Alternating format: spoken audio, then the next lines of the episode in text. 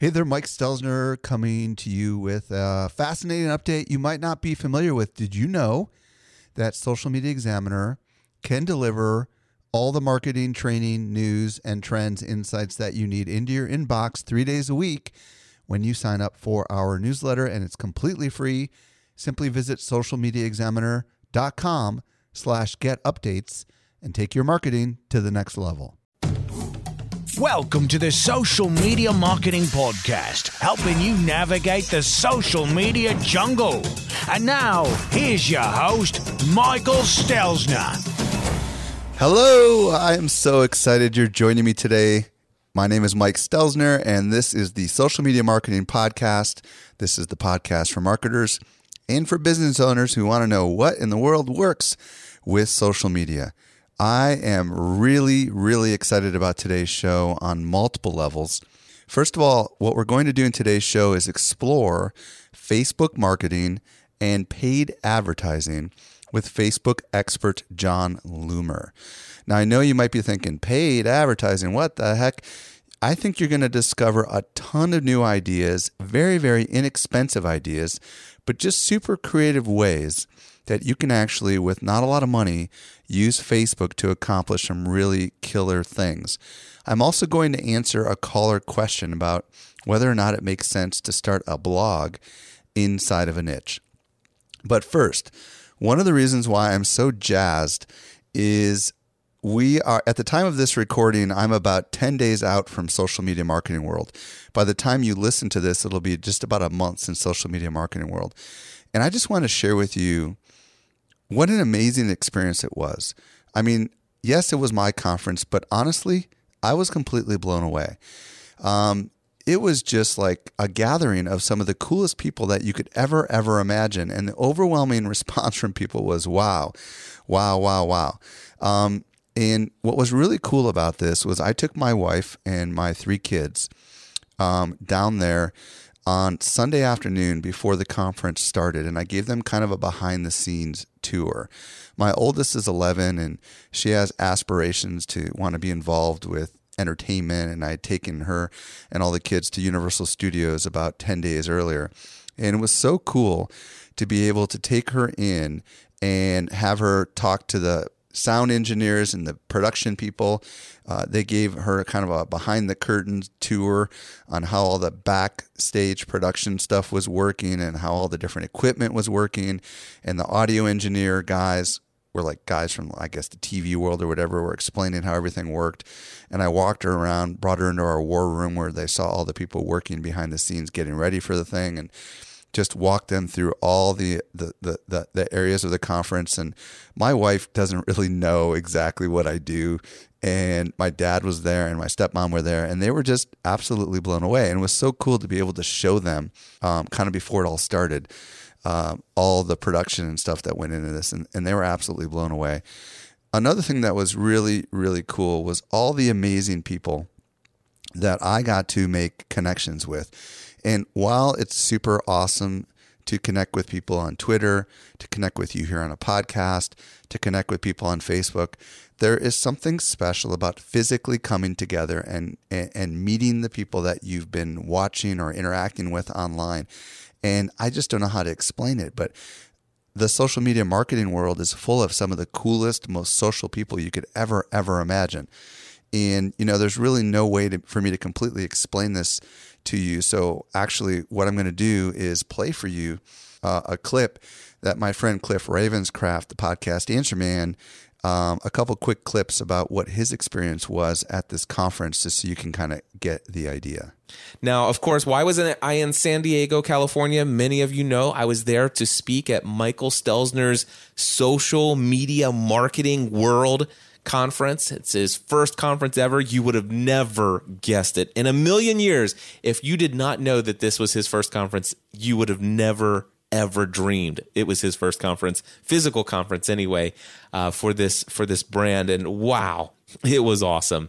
Over 1,100 people in attendance. The vibe and the feel and the energy that was in the room during the keynote address was just out of this world. I loved the fact that they had a networking session for one hour immediately following that uh, opening keynote, which really just ah, I loved having that. But uh, it was just an amazing event. Uh, the networking opportunities, the way that the, they did their networking. The first opening night uh, before the conference officially kicked off, they had an opening networking party at the uh, Natural History Museum in San Diego. Talk about a cl- here. Here's one word that I would actually um, say that that would that would give you an overall feel. It was a classy event. Now, this conference was not an inexpensive I- event for people to attend, but for the price that was paid, they were they were treated to a very classy event. Um, and, and and and it and it showed, especially from the very first one uh, networking opportunity, which was at the Natural History Museum. And that was just wow. Jazz music from Phil Mershon and his friends, the, the social media marketing world band. Um, it, you know, just, just the, you know, hobnobbing with people in this high class place. It was just really cool. It was, it was unique and an experience all in and of itself. And the the number of people that I was introduced to uh, and that that I just met randomly, wow, great opportunities there. And uh, I'm certain that many things will come out of that. Well, you know, there's Cliff's words for you, and um, you know, this is the kind of thing that we heard over and over again. It was just so awesome, and you know, people are still at the time of this recording tweeting about it with the hashtag and bazillions of blog posts have been written about it. Did you know that we can deliver awesome marketing info directly into your inbox? Simply subscribe to our weekly newsletter that comes out three days a week. You won't miss any of the updates going on in the world of social marketing. Visit socialmediaexaminer.com slash get updates. So with that, what I would like to do is transition over to answering one of the uh, caller questions that we've got from Matt. Let's go ahead and transition over to that now. Fresh off the jungle trail, here's this week's social question.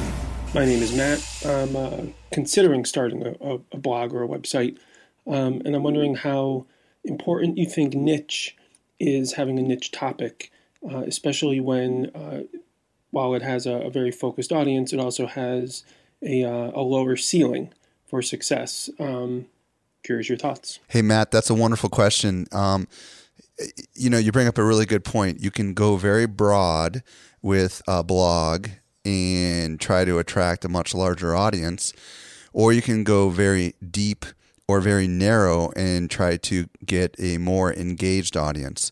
At the end of the day, I strongly believe it makes the most amount of sense to develop a niche. Because if you write about something that is so broad, then you're not going to really appeal to anyone. You're just going to kind of barely appeal to lots of people.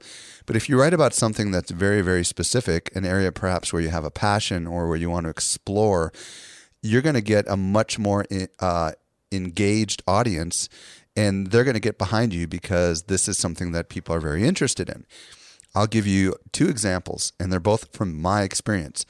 Um, when I used to own a marketing agency uh, back in the early 2000s after the dot com bust, um, I decided to focus on white papers. And white papers were just beginning to get popular, and I started a blog called Michael Stelzner's Writing White Papers. And all I did was talk about the art and craft and marketing using white papers. And what this did was this allowed me to draw an audience to me about a very, very specific thing, a very narrow audience. But what ended up happening was huge. Uh, as a result of it, anybody who was looking to hire someone to write a white paper, basically, I was the one that was dominating in the search engine results. I was the one that everybody was referring, and I built a very, very successful business just focusing on the creation and marketing of white papers. Um, I decided to put that business to rest when I started Social Media Examiner. Social Media Examiner, again, is a niche thing. Social Media Examiner is targeting businesses who want to learn how to use social media. Now, you could you could argue that that's broad, but in, indeed it's it's not. It's narrow because I could have just started something about marketing in general, but instead I decided to have it focused on social media marketing. And if you listen to this podcast or you read Social Media Examiner, uh, the fruits of that labor are blatantly obvious. So, bottom line niche, niche, niche. Go niche, Matt. don't even hesitate. It's not a limitation. In reality, it's actually a benefit. Now, if you have a question that you would like me to address in a future episode of our podcast, you can go ahead and submit that question for consideration at socialmediaexaminer.com slash voicemail. You'll be prompted to be able to record that right from your computer, and I'll get notification when that's uh, recorded, and I'll be able to go through them and decide if it makes sense to include in the show. So, with that, let's transition over to today's interview. I'm very excited with Jon Loomer on Facebook marketing. To help simplify your social safari, here's this week's special guest. I am very excited to be joined today by Jon Loomer. Jon used to do social media for the NBA and the American Cancer Society before going out on his own in 2011. Today, Jon blogs about advanced Facebook marketing over at jonloomer.com, J O N L O O M E R.com. Jon, super excited to have you on the show today. Welcome. Mike, very thrilled to be here. Thanks so much for having me on. So, today, Jon and I are going to explore Facebook EdgeRank and advanced paid Facebook marketing. And we're going to dig into it. As a matter of fact, Jon, let's start with this first question EdgeRank. Now, I know a fair amount of people that are listening right now are familiar with EdgeRank. But for those that aren't, can you quickly define what is EdgeRank and why it's important? Sure. So EdgeRank is the unofficial term uh, for Facebook's uh, sorting algorithm. So you probably know that you do not see everything that is published in your news feed.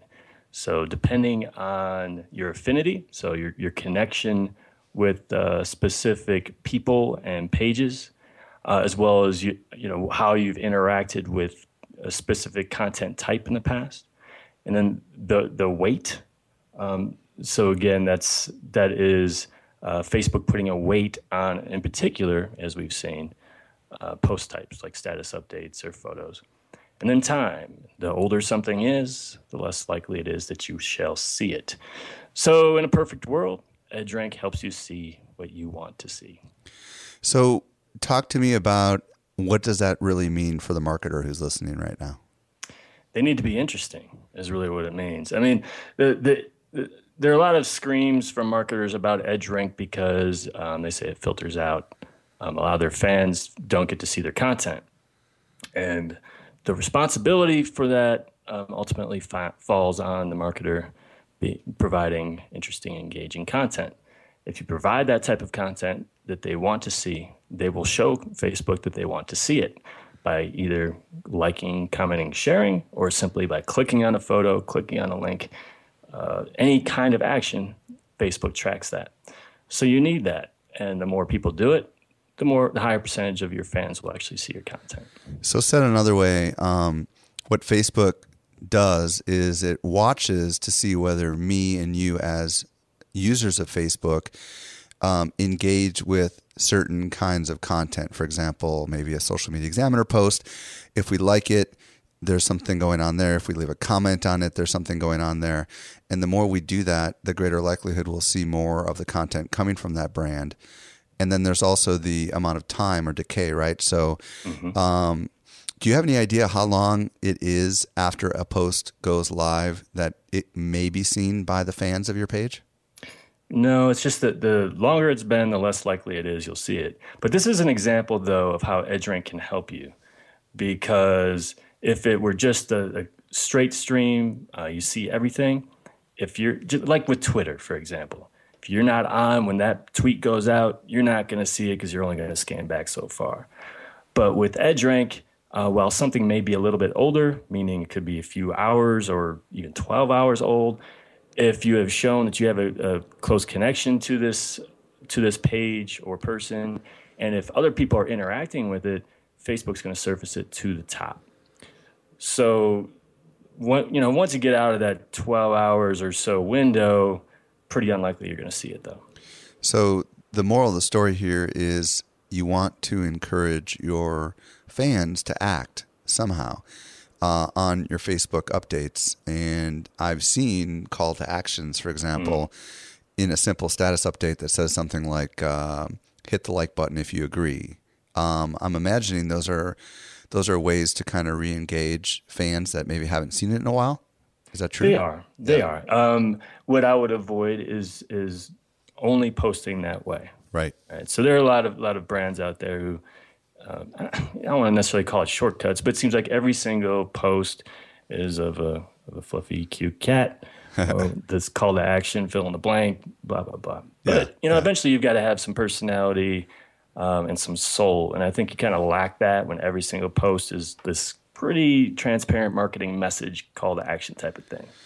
So let's talk about Facebook metrics here. Um, obviously, Facebook provides a lot of analytics. Um, what, in your opinion, should be uh, examined by marketers to kind of know whether or not what they're doing is working?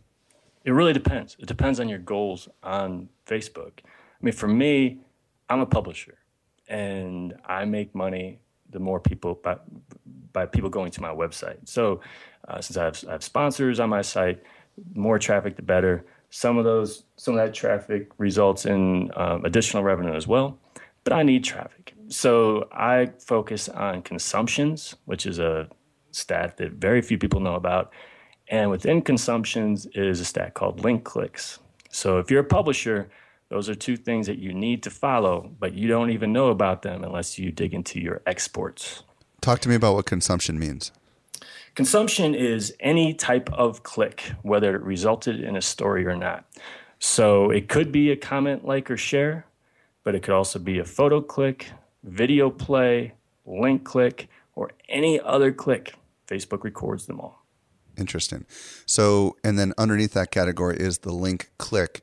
And does it somehow provide you a, a list of all the external uh, links that people click on and allow you to kind of see which stuff had more clicks? Yeah. So, for example, uh, the post level export uh, lists out all of your posts over a given time period. And then you can look at it post by post basis, which posts had the most overall consumptions, but which posts had the most link, link clicks. And if you had a post that had a link in it, uh, you will get link clicks in it that uh, Facebook tracks for you. Now, um, does this mean that um, since we know that there is a time decay to Facebook updates, does this mean that perhaps some of the more popular links that you've shared on Facebook, you may want to share again at a later date if you're a publisher? I'm curious what your thoughts are on that. Yeah, and actually, I did um, a little experiment on this last year, and what I was doing since, and it depends on your audience as well, but um, and, and social media examiners the same way. We've we've got international audiences where we don't only apply to people in the U.S. So we want to make sure that we reach those people who are in completely different time zones halfway across the world. So what I was doing was um, scheduling out uh, kind of re resharing links uh, to to some of my articles, more popular ones, but in the middle of the night when I was sleeping. And what I found was, um, first of all, because because the, the thought is always, well, if you're seeing it over and over, um, you're gonna get more negative feedback. Well, they weren't seeing it over and over because more often than not, a completely new audience saw it the second time. And, um, and since the average user is on 30 to 60 minutes a day, average user only half of the average users are on every day. Um, if, if you space it out correctly, um, with that time time decay in mind, you can post post multiple time, times a day. That said, I would not say I would not post uh, my, my recent post this morning at 8 a.m. and then tonight at 8 p.m. I wouldn't do that, but I would I would reshare the exact same or essentially the same thing, maybe three weeks or a month later, at, at a completely different time though. Well, this is a perfect transition over to my next question about Facebook targeting, um, uh, which may or may not kind of get us into Facebook advertising as well. But obviously, um, Facebook over the last few months made it easy for you to target your updates to uh, different audiences. Um, can you talk a little bit about that? And um, did you use that, for example, when you're targeting people, for example, outside the United States? I'm just curious if you can expand a little bit on that. Yeah, so you, there, there are various uh, forms of targeting. You can you can target your posts or you can target your ads. I am personally not a big uh, post targeter, and the reason for that is uh, I mean there are two reasons for it really. I mean the first is that you ultimately cut some people out this way. So when you create a post, you're gonna you're only targeting certain countries. You're not targeting an, an entire uh, time zone, for example. Right. So you'd, you'd have to do a post for every single country uh, to make sure you reach everyone who you want to reach. Gotcha. Well, I'm fine with that kind of targeting with ads because I want to uh, dedicate my ad spend only to uh, specific countries in most cases. Um, wh- whoever liked my page, I want them to see see my stuff if if they can. Um, so I'm not. I wasn't a big fan of it because of that. I mean, the second thing that I ran into was um, one, once you say uh, start targeting multiple demographics in separate posts, they all show up on your page. So you have to hide hide ones from your timeline so they don't all show there. Mm, very interesting. The whole thing was just kind of clunky for me. Yeah. So so for me though, where the, the power of Facebook targeting comes to life is within advertising. And Facebook is constantly releasing something new to make make it just incredibly powerful as far as the level of, of targeting involved. Let's let's dig into this a little bit. So on the Facebook advertising side, kind of reveal some of the newer things that Facebook has been doing with targeting. So, man, going back a little bit, uh, last year, custom audiences were first rolled out, and this allowed you to target your customer list, your offline customer list. So it could be uh, the email addresses you have collected, it could be phone numbers you've collected, uh, Facebook UIDs you've collected. So these are people who have proven to subscribe to your content or buy something from you in the past. Um, so then, whether or not they are actually your fans, you could create ads that are targeted at those people. Mm. So you could use it for various various ways. Uh, could be to to grow your your fan base with relevant people who have already proven to enjoy your stuff. Say, hey, uh, you know, like my page kind of stuff. Really simple. You know, they already like you, and you can exclude people who already like your page. So it's only people on my customer list who don't like my page. Create this ad for them. Mm. So you hmm. could also really kind of tailor your messaging to those people. But the the powerful stuff is then when you start getting to selling. Well, you know, I hear you hear a lot about how uh, you can't sell products on Facebook, but this is, I think, an, ex- uh, an example where it can be um, an exception to that rule. Because if you have a customer list of people who have purchased uh, version 1.0 of some widget, right, and then version 2.0, so so you've got this really segmented list. Version 2.0 is released. you are already emailing, sent them an email blast, but you're not going to email them every day, right? But you could you do this in conjunction with your emailing. You create ads to remind them when they're on Facebook. So whether or not that Facebook ad leads to direct sale, you're all over the place, reminding them, hey, you've got version 1.0, 2.0 is out. I know you love 1.0, go get it. So it's a really good way to stay top of mind, stay top of mind, and, and drive those uh, you know, relevant sales. Yeah, let's explore this for a minute because I think it's very intriguing. And when I first heard about it, I was really quite intrigued, to be honest with you, because one of the thoughts that came through my mind was, why can't I just take for example, all 205,000 people on Social Media Examiner's list, import it into Facebook, and then Facebook will probably tell me some demographic breakdowns of that list, won't they? Because they've got all this. Now we've created kind of a a group, and doesn't it reveal kind of the demographics of that group after you've imported that list into Facebook? Um, once you've imported that list, I mean, you'll get you'll get the, the number of people on the list genders, locations, right? Well, so, so this is what happens. Um, once it's in, you can uh, start saying, I want to target only people within certain countries. And then you'll see how many people are within those groups on your list, right? Just kind of by, I guess, uh, process of elimination or trial and error in that way.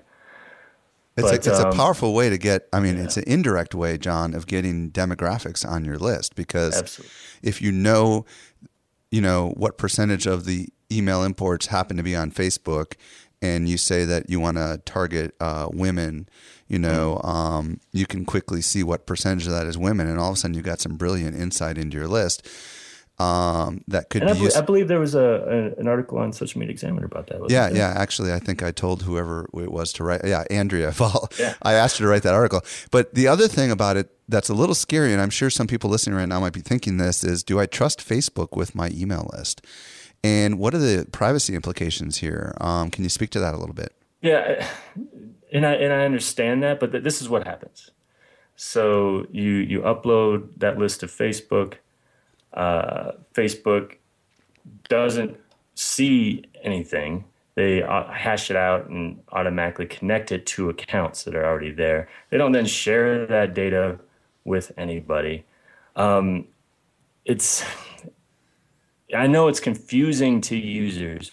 So, but but the thing is, when you see an ad surface to you, you don't know how it is they targeted you. That you don't know if it was via importing an email list or if it's because you you fit a certain demographic. Um, you may realize ads are more and more relevant, but uh, other than that, I don't see necessarily a there's there's not there's not a privacy breach there. Yeah, and and so and Facebook's not taking those email addresses and giving them to anybody else. These are email addresses you already own for yourself. Right. I think the uh, tricky thing that a lot of us that have big email lists might be concerned about is, um, is it's it's, it's really a trust factor, right? I mean, like, is mm. can we trust Facebook that those emails are dumped? and it's just uh, basically what's left is just an aggregate big list of people that happen to have uh, emails affiliated with those accounts. That's the first issue, and you're telling us you can. And then the second issue is um, uh, is it a violation of any kind of privacy policies that may be in place? And because it's just kind of an aggregate generic kind mm-hmm. of thing, you're saying no.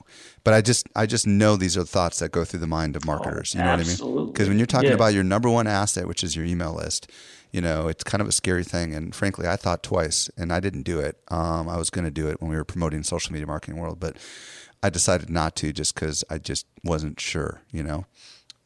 No, I was the same way, and um, so you've tried this. I have tried it, absolutely, and and it's, it has been effective. Um, and ultimately, you're showing what you're doing is you're showing ads to people who have proven to be interested in your content and giving them re- relevant ads. And so you're not when you're doing this, you're not giving your email their email addresses to anyone. Right. It's just a matter of uh, it's kind of like another kind of retargeting type. It's like thing, a cookie almost, really. Right. Indirectly. Right. All right, I want to switch gears a little bit here and talk about promoted posts. What are your thoughts about promoted posts? Do they work? Should we use them? Why? Okay, so quick background on why uh, they're they're used and why they're useful, and because there's a lot of controversy around promoted posts. So we're told that somewhere around 10 to 15 to 16 percent ish, depends on the page, of our fans see a given post. Right, and there's been a big uproar about that. You you you know it. Uh, we don't need to hash it out too much, but the the claim is it's because of EdgeRank people pre- and it preventing people from seeing our content. It's really not, we could we could get in this debate about the mathematics around how many people can see your stuff if Facebook didn't uh, um, filter stuff at all. But uh, that's a whole nother discussion. But essentially, what a promoted post is helping you reach more of your fans who weren't around to see your content when you published it or who didn't see it because they haven't proven to care much about your content in the past. So that's and, and a promoted post. So when you click that promote button, makes it really really easy for the newbie uh, advertiser. Really, when it comes down to it, it automatically generates this campaign with two to three ads in it. Now, this is this is my feeling. Um, anyone who considers themselves uh, an advanced or wanting to be an advanced advertiser, do not do this. Uh, what you should be doing is using Power Editor. Because when you use Power Editor, you have much, much more control over this campaign. Okay, so hold tight before you get into Power Editor for a second. Yeah. Let's talk about what's the downside to promoted posts. Sure. So, so if you just use a regular old promoted post, you have no control over the placement. You have no control. So, so whether it goes uh, into the mobile news feed only, or desktop news feed only, or sidebar or whatever. You don't have control over your targeting. So if let's say you only want to target specific countries, maybe even a specific city, like I said before, you don't care who sees your post when it's organic. Right. But you want to you're a little bit pickier about who you're going to spend your money on. Right. So you have no control control over that really. I mean, minimal control over the promoted post. And then um, other things like you you could start targeting interests. Um, and you start working in, I mean, we haven't gotten there yet, but partner categories when you start looking at well, it, this person, do they make hundred thousand dollars or more? Do they own a car?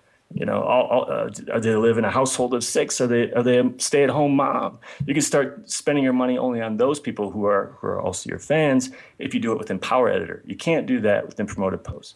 You have no control also over bid type. It's only optimized CPM within Promoted Posts. Within Power Editor, you can choose basically split test. Right, you can create all kinds of ads, figure out what works best within Power Editor. Okay, so um, we have tried promoted posts, and because we have a rather large Facebook following, about 130,000, mm. you know, we're talking about 500 bucks uh, exactly. typically to do something like that uh, versus $7 on the personal profile. And we've tried both, you know. Um, on the personal profile, it's worth it, I think, to try the seven bucks. But um, what I hear you saying is, you know, rather than blow 500 bucks or $200 or even $100, depending on how many fans you have, um, you can actually be a little bit more judicious and economical with your campaigns by using Power Editor. Is that what you're saying? Exactly. Exactly. And as you know, with, within uh, the, the promoted posts, um, you only have certain options, right? Right. So your minimum was, you said, you know, a few hundred dollars. Right. Within Power Editor, you have full, full control over that. You can, you can make it a dollar a day budget, you know, whatever it is you want. And again, you can make it more efficient by focusing only on specific people so you don't waste money on people you don't want to spend your money on. Okay, so let's start with what is Power Editor? Is this like a Facebook app or something, or what the heck is it? Yeah, it's a browser plugin. Uh, it used to be just Chrome, but now when you go to facebook.com slash power editor, and I do it at least from Safari, it goes straight to it. Uh, you may have to install it though. I, th- I think it's a plugin regardless uh, for, for your browser and it's essentially a bulk ad editor. So if you are someone like me who likes to uh, split test and create many, many ads, this is a much, much easier way to do it. Um, but it also has, so whenever Facebook rolls out some new cool tool, right, whether it's, it's awesome, uh, like custom audiences, partner categories, lookalike audiences, all this kind of stuff. First, they always go to their ads API and which goes to third party tools and Power Editor. So Power wow. Editor is a third party tool that integrates with the Facebook ad interface, is what you're saying, right? It's it's not third party though. Oh, it isn't. Okay, it is Facebook, but it it offer that they roll out um, their their new stuff, their new features to Power Editor in First. addition to the third party uh, API. Um, but the the main ad interface, the self serve ad tool, often doesn't get this stuff, or they do much later. Because it's, it's really kind of along the same theme of promoted posts. It's dedicated to making it as simple as possible for a newer advertiser or trying not to overwhelm them, um, keeping the steps simple. So uh, they cut out a lot of the, the more advanced stuff uh, from the main ad interface. Okay, so let's talk a little bit about what Power Editor can do. And I don't know if this partner categories thing is related to this or not, but can you share a little bit about what you can do with Power Editor that you can't do elsewhere? Sure. So within Power Editor, um, you can you can create uh, the, all the different uh, like we were talking about with promoted posts. First of all, all the various uh, split testing you can do. Like I want to say target mobile devices only, and when I target those mobile devices, I want to target only iOS devices. Mm. When I target those iOS devices, I want to target only iPhones, not iPads. You can do that within Power Editor. All right. Um, and then placement, like, like, I said, placement. So it's only mobile. You could do only news feed, uh, both mobile and desktop, or only desktop. All these split testing options um, you can do within Power Editor. Uh, you often only don't have like regular CPM options within the main uh, ad ad manager, which you do within Power Editor. Domain sponsored stories, custom audiences, creating the custom audiences, lookalike audiences, partner categories, conversion tracking. Most of those either aren't available now within the main advertising interface, or they weren't available when it was first rolled out, and they were when they were rolled out to uh, Power Editor. Okay, so let's talk about partner categories because I've heard you mention it quite a bit. What is that and, and how does it work? Great. Yeah, it's uh, really, really interesting. So, Facebook partnered with, let's see if I remember the, the three uh, Datalogix, Epsilon, and uh, Acxiom. Okay, so three uh, companies that provide that have a whole lot of data Right. on user behavior. So purchases, demographics, how much money they make, whether they own a car or not, how, when they bought that car, on and on and on. There are 500 categories, over 500 categories now, and they're going to add to it. Wow. So this has nothing to do with their behavior on Facebook. This is on other sites and offline.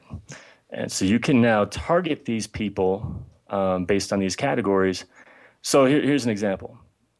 Uh, and, and so, so a reason why this is useful.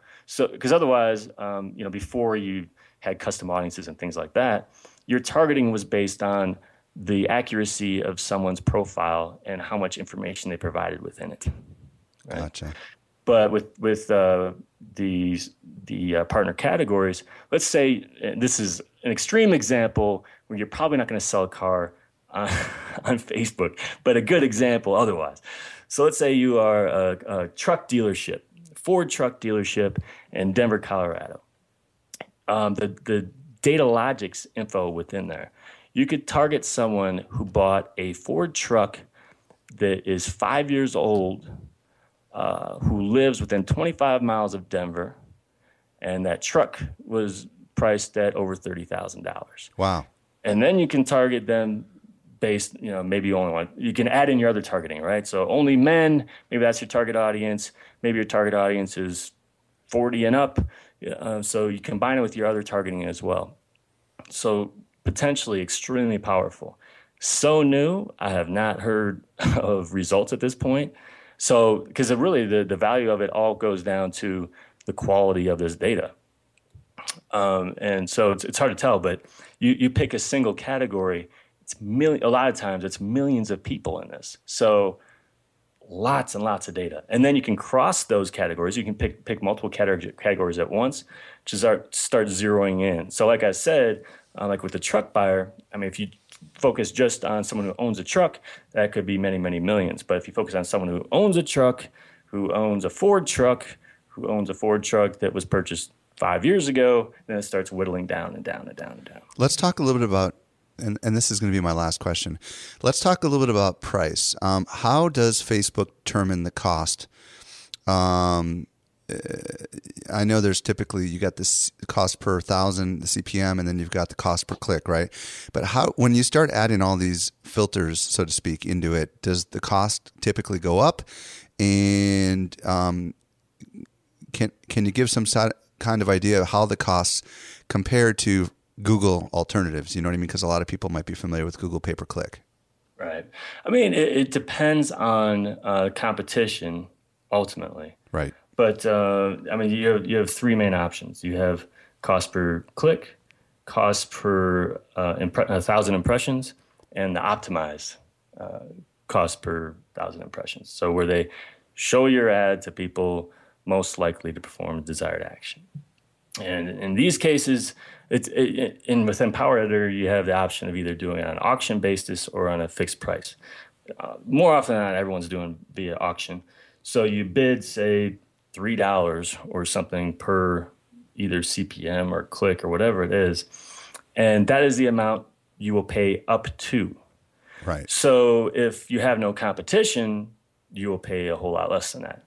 If you have a lot of competition and everyone's paying more than that, you're not going to get your ad shown. So the price of the ad is going to depend on the competition, and the, the generally the wider the net, uh, the less relevant your your audience, especially if you're on desktop as opposed to mobile, uh, the price starts going down. Now, do you help clients? Do you have clients that you help manage their ad campaigns? Absolutely. So, can you kind of give some people that are listening some ideas of what a typical like monthly spend might be for different kinds of clients, just so they can get a feel? Because I think so many people just assume this is just way out of the ballpark. Oh goodness, this is the thing. It does. It fits anyone's budget. So somebody like me, I mean, I started out spending like 25 bucks a month. You can spend a dollar a day if you want. Mm. Or if you are like uh, uh, helping a New York Times bestselling author when they released a book, we were, you know, we were spending more in, in the, the hundreds uh, per week.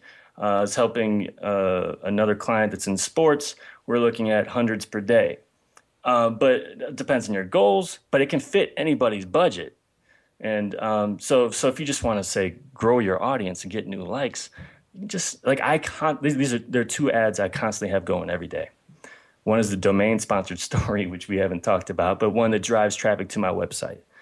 I have it going for like three bucks a day. And I've got a page like sponsored story where it's surfaced to people uh, who are friends of fans already to, to increase likes. And that's usually just for a couple bucks a day. So I have a base of just five bucks a day for my budget. So that's just an example of it, you can spend as little or as much as you want, depending on your goals. Well, folks, um, as you can tell, this is a big topic, and uh, Facebook can do a lot more than many of us realize. Uh, I know I've learned a lot, Jon, just from this interview. If people want to learn more about you, Jon, um, and maybe read some of the articles that you're writing on this um, topic, where might you send them? JonLoomer.com is the best place to go. I write about all of these topics. Anything you can imagine, uh, any of these topics we've already discussed, I've written about it. So if you just go to my site and type it into the search, whatever that topic is, it will show up. Um, I, I, publish five days a week, and that includes a podcast. Uh, that's a social media pubcast, and a video blog, and guest posts that come in. So we exhaust this topic. And yeah, and your page. podcast again is for the for the podcast listeners, obviously, social media pubcast, right? That's right. That's right. So we have a lot of fun. It's basically like we're sitting down at a bar talking about social media marketing the way we nerds do, right? Well, thanks for uh, cracking open a virtual one with me. that's right. uh, Jon, it's really been awesome uh, talking to you about this, and I look forward to learning a lot more from you in the future. Thanks for joining us today. Awesome. Thanks, Mike.